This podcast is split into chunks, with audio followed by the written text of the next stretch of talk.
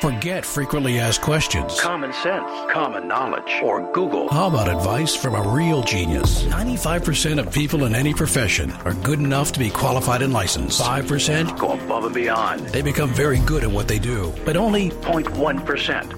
are real geniuses. Richard Jacobs has made it his life's mission to find them for you. He hunts down and interviews geniuses in every field sleep science, cancer, stem cells, ketogenic diets, and more. Here come the geniuses. This is the Finding Genius Podcast. With Richard Jacobs.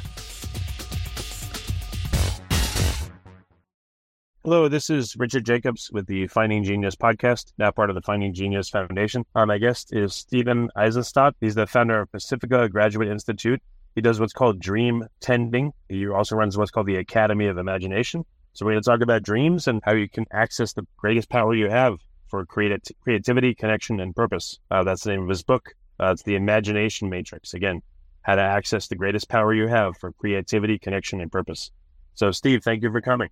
Oh, it's great. It's a pleasure to be here. Yeah, tell me a bit about your background and how you got involved in dreams and dream analysis.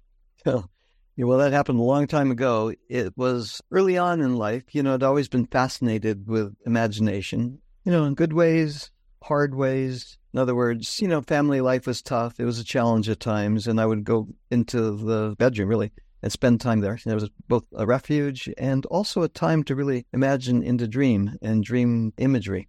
Then life goes on. I'm go to UCLA. I'm involved with courses there and all that kind of campus life. And I met somebody who really knew a great deal about dreams. And I shared dreams with this person, and I was uh, really touched by the depth and breadth of what's possible there. And so dreams became an essential part of my life. And when I founded Pacifica Graduate Institute, dreams were at the center place. It's an institute uh, really orienting around the field of depth psychology. So that's Carl Jung and that whole tradition of women and men and elders and people. And dreams have always been integral. What do you do today with dreams? Like, do you use them to help people? Do people use them on themselves or do third parties analyze them? Like, what's the program about?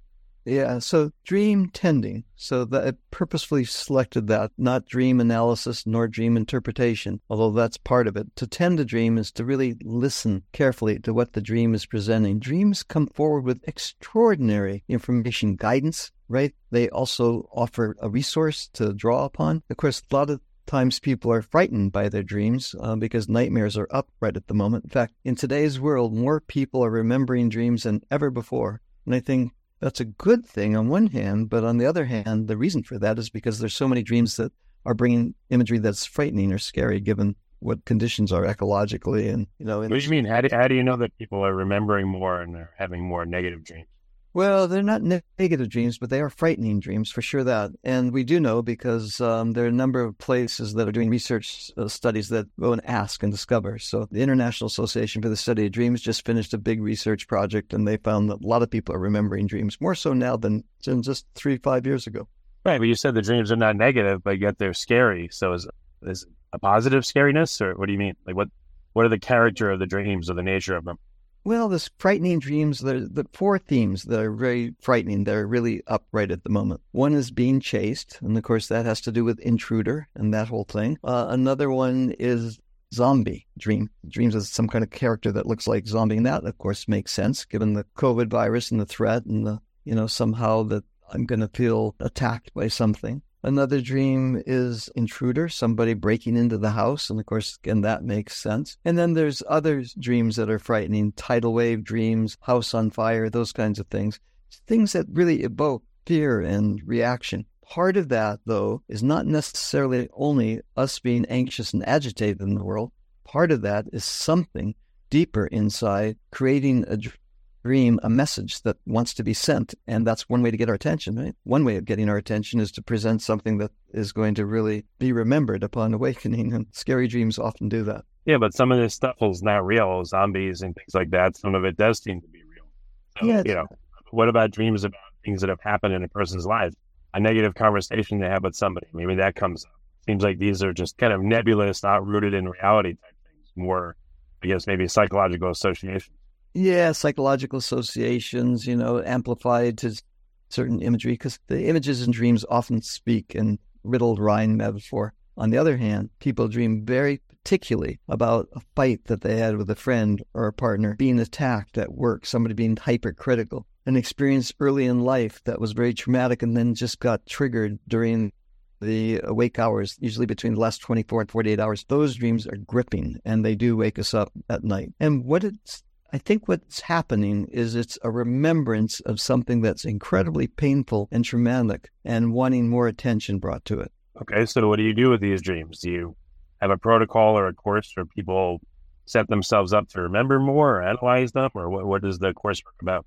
Yeah, exactly. So there is a protocol. There is something to do, actually. It's not necessarily analyzing or interpreting. I mean, often it's pretty clear what the dream is referring to in, in this context. What we do is first safety and protection because the dreams are scary, right? They are. So we have to have something, some way of creating safety, protection. There's lots of ways of doing that. There's often a figure, other figures that have come in dreams that provide a certain amount of support, certain amount of safety. There are people in our life that, like a good friend or somebody, a colleague that is really helpful and supportive. We need to have that figure in the room, imaginally or figuratively, you know, one way or the other, to create safety and support. Then what we do is take the scary figure from inside and put it outside of ourselves, right? From inside to outside, which means that if it's going to stay inside, I'm scared to death and that thing is really freaking me out and it's still internal, that's going to keep me agitated for days, usually. To take it from inside and put it outside, either in a sketch or in a piece of writing or in a, you know, some kind of anything, this. Some people will use clay to sculpt something, anything to get it outside, because then I'm not identified. I'm not the one that's so scary. I am able to place the figure that is frightening outside of myself. Then I can have a conversation with it. So the first one is to get out of the identification, it being being possessed by it, and then second into a relationship with the figure that's so frightening or scary. I don't know. What, what's an example? I don't understand. What do you mean? Okay, so let's say last night a dream comes. And the dream comes with somebody that is really um, breaking down the door and trying to get to me, get inside the house. And let's imagine it's the house I'm living in or the apartment that I'm living in. And okay, this is my home place. And that person is intruding. And they're either coming up the stairs and breaking down the door or they're just trying to barge their way in. I'm scared. I wake up and back in sweat. You know, there's that panicky feeling happening. All right, so what am I going to do with that? Oh, I can interpret it. Well, that image has to do with something going on in my life that's very invasive, very intrusive, and I get that. Well, that's one thing to do. The hard part about going in that direction is helpful for a bit, but what are you going to do with that intruder, that attacker? It's not going to go away, really. It's still going to come back, maybe the next night or the night or two after, right? Here's what I suggest. That comes, first get the safety, like I said, get some support, get it, and name it. Read it outside of yourself, make a drawing of it, make a sketch of it, do a little piece of writing around it. Who are you? Who's visiting now?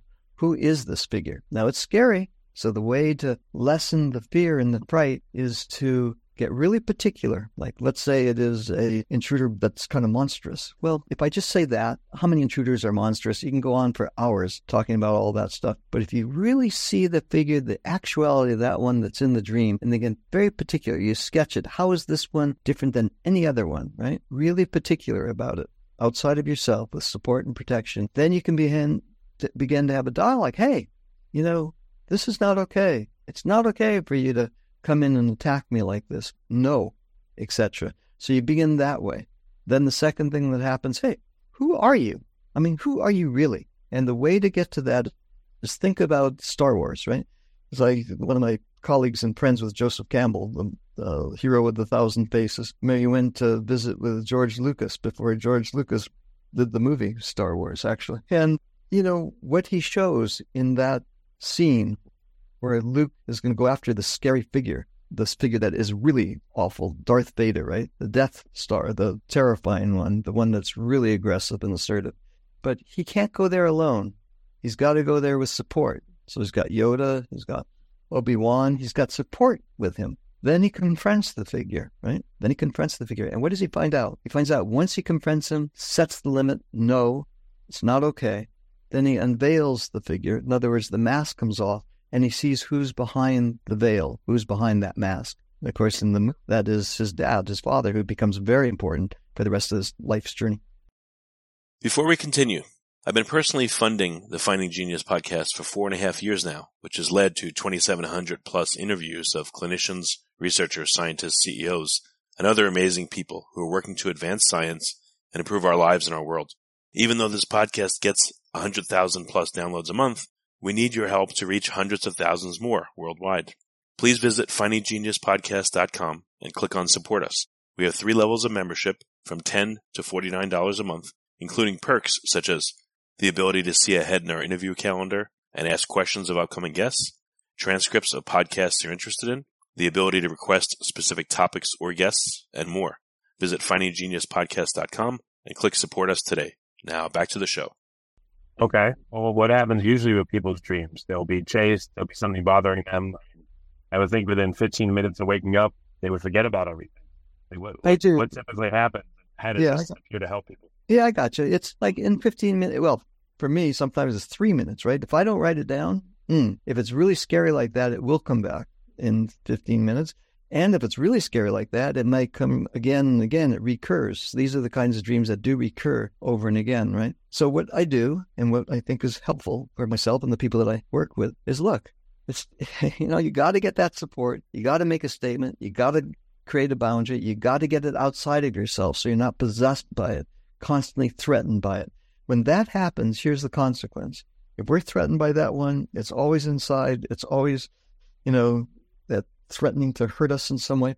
Then we're going to be very frightened about what we see out in the world. Because when we see somebody that is like that a little bit, carries a, a bit of that same kind of tendency, then we're going to be really reactive, scary. So we'll put a lot of our life energy into avoiding that at all costs because it's reflecting the very thing that's going on inside, right? All costs will be pulled back. And no matter what, when I see that one, I walk into a room and somebody has that personality quality, I'll run the other way, right? Or the opposite, I get attracted to that and then partner with that person to make it all horrible. So what to do? The thing to do is, as I said, you got to put it, get it from inside out, get it on a piece of paper, make a sketch, make a doodle, write a little bit, create the boundary, and then figure out, hey, what lives behind this person's mask, right? What else is here?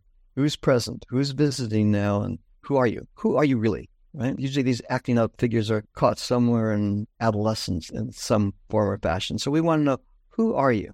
Just like Luke did with taking the veil off, the mask off. We got to know who lives behind the scary facade, that persona, that mask. Well, who who is in most people's dreams?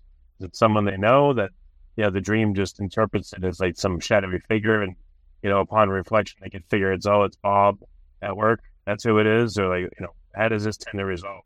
Yeah, that's a, that's the right question. Often it is somebody that is a familiar, right? It can be somebody like a difficult, a critical parent or an abusive parent. It can be somebody at work that is very abusive, critical, often critical or judgmental. Uh, somebody that is in awake life threatening in some way, right? They're out to hurt us or to, a lot of these images are people that we feel are better than we are and so we feel less than you know it's those kinds of things. So they're they're there. They're in the dream time. They're also we see them in awake time as well. The key is hey if i'm just going to try to get through life and not deal with this and there's ways of doing that right? We can distract ourselves away. We can numb ourselves. There's all kinds of ways that are not necessarily healthy or productive but there are ways to keep that fear or that dread at a distance. The other possibility is just what I said, so I'll say it a third time. From inside out, put it on a piece of paper, sketch, draw, maybe a little piece of clay or something, sculpt, doesn't matter what.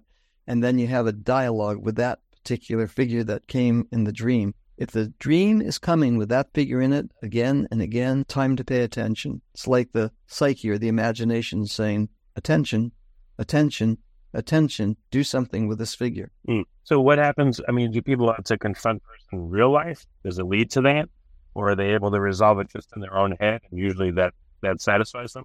Yeah, that's a great question. The two things happen, right? If I do confront that person in real life, and sometimes that's important, and I've done the work that I just described, I'm going to be very different in the way that I'm going to confront. I'm not going to feel victimized. I'm not going to feel as afraid. I'm not going to be without resources. I'm going to feel a certain kind of capability So when I do make that confrontation, I'll come from a much stronger place. So that that's really helpful that way. If I don't confront the other thing that happens, no, I want to say it this way, is when I do that work with the dreams, with the nightmarish figure, because we're working in imagination. That's the book, The Imagination Matrix. We're working in that matrix of imagination. The thing that happens is when I'm doing that kind of inner work, I'm then not as vulnerable to those kinds of figures finding my vulnerability and attacking me. It is remarkable how often people will say, you know, Steve, I did the work that we talked about, but now, you know, that critical person at work is not on my case so much, not after me as much, because somehow we build up the inner strength or that we take care of that business that was not finished, that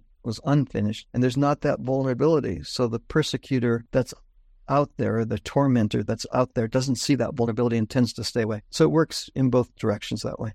Oh, interesting. Huh. So it doesn't. Are people relieved that it uh, sometimes won't involve a direct confrontation with the person that's haunting them? Oh my goodness, so relieved. And the word haunting is the right word. True enough. I just was working with somebody the other day, and that's what they were experiencing the haunting. They kept saying, I woke up and it's this haunting, and damn, it's again and again and again. And that haunting's here, and I, I, it's been here for like, I don't know, as long as I can remember since I've been a kid. And so I did the exact process we talked about. And yeah, that person says, Whoa, I'm feeling the haunting leaving now. And my guess is in the world, because this has happened now hundreds of times in my work with people, the same figures that were doing the haunting begin to lessen because, hey, they don't see a victim, somebody that's helpless, somebody that's vulnerable in that area. Usually, persecutors will look for victims, right? And when they don't find that victim person, they'll stay away. So, what kind of uh, dreams or situations are easy for the person to resolve, and which ones are really tricky and pernicious? Okay, the to really cut to the bottom line, the ones that are really difficult, really, really difficult, and I would back up from the method that I just described, are when there's you know severe severe disturbance in a person's life. And I mean, all the way to genocide that is somewhere or real significant kind of abuse. No, I, I don't really move in that direction emotionally or psychologically to quote, try to integrate the positive aspect of that into my life. However, crucial in all the work that I've done with trauma and with people that have really suffered through one sort of, you know, nightmarish experience in their life or another, when it's severe like that, have to get it out from inside. Because if I just walk through my life and that's always inside of me, I'm going to be forever reactive and just suffer the consequence of those kinds of situations. So get it outside. Don't need to integrate it. Don't need to psychologize. Just get it outside and have the conversation. Hey, I'm here. You're there. This is the arrangement. I'm witnessing your presence, but you're not going to come in here anymore. Something along those lines, right? So that's the most severe. The other images that are frightening, I think are very useful nightmares. Nightmares are really can be very constructive because the same figure that is haunting, as you said, or nightmarish, that same one, like Darth Vader, has a lot of possibility when we begin to develop our relationship, set a boundary, and so on, they can become very supportive. They can be allies. They don't necessarily need to be nemesis. You know, that's that old saying, right? Sometimes our enemy makes our best ally. so it's very helpful to get into that depth of that conversation. Do you ever um, suggest to help people to set to try to set up a deliberate dream in which they will take a, an action to beat back the thing that's haunting them? Can you coach people, and are they more likely to have the dream that you kind of help them think about it if you do so? Can you do that? There are ways of doing that. I mean, the, what people are familiar with is the thing called lucid dreaming, where you actually bring your consciousness into the dream state and take action. That's part of it. For me, it's working in imagination, right? And that's the subject of the, the imagination matrix to really develop the companions internally that can be present for you and with you when these motifs come forward. When they do, then what happens is not only me, goes up against those figures. But those same, the dream figures that are supportive, those figures of imagination that are on our side, not on our case, that are supportive, not aggressive or persecutory, those figures, then they can go up against the ones that are so, so difficult and invasive. So it is possible to develop and cultivate relationships with figures so that when those others come, there's a way to interact with them more productively, constructively.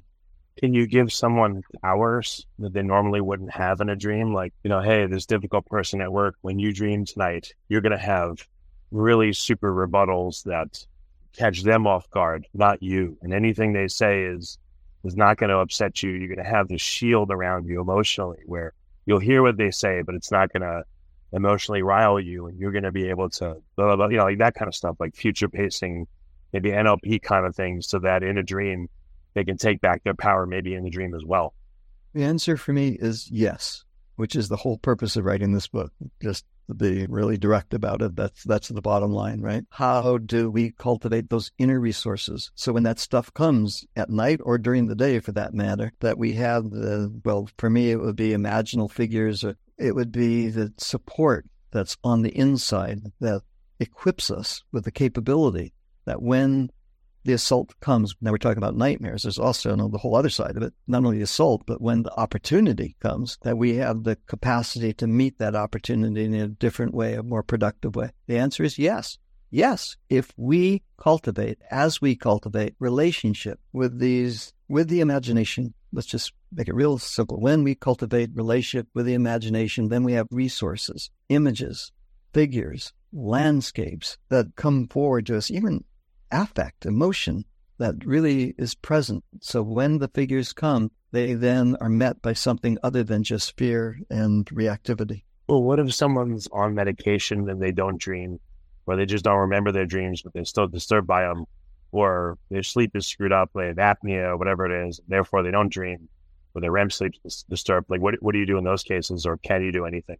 Yeah, for sure. The idea is that sometimes if a person's really hurting, that you know, and and they are not dreaming, maybe that's for the best. Just leave it be. Or the other side of that argument is, hey, you know, a person's really dissociated, and now you know you're going to work with dreams. It's going to be contraindicated. It's going to make them more nuts. All that doesn't seem to be the case, actually.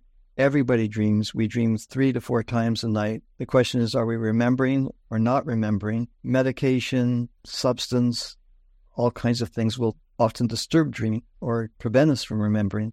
But I think it is helpful to remember dreams. And the way to do that is very simple. And there's three steps. Number one is just by having the conversation we're having, people listening, they're getting interested curious about dreams, we open curiosity and dreams are invited in. It's like a good friend, right? When we get curious with the friend, the friend presents itself more fully. Second skill is just simply going to bed at night, following that same idea. Say to yourself three times tonight, I'm going to remember dreams. Tonight, I'm going to remember dreams. Three times in the morning before you reach for the cell phone or the technology or the list of to dos for the day or the fear that sets in. Just take that moment between sleep time, yeah, and awake time is called liminal space, and just present with a dream journal next to your bedside, either a tablet or a written journal, a paper and pen, and take the moment. You can even, some people stay in the same posture and they write down whatever it is that's come forward in the night. And then the third, let me just give one more, this one forever, right?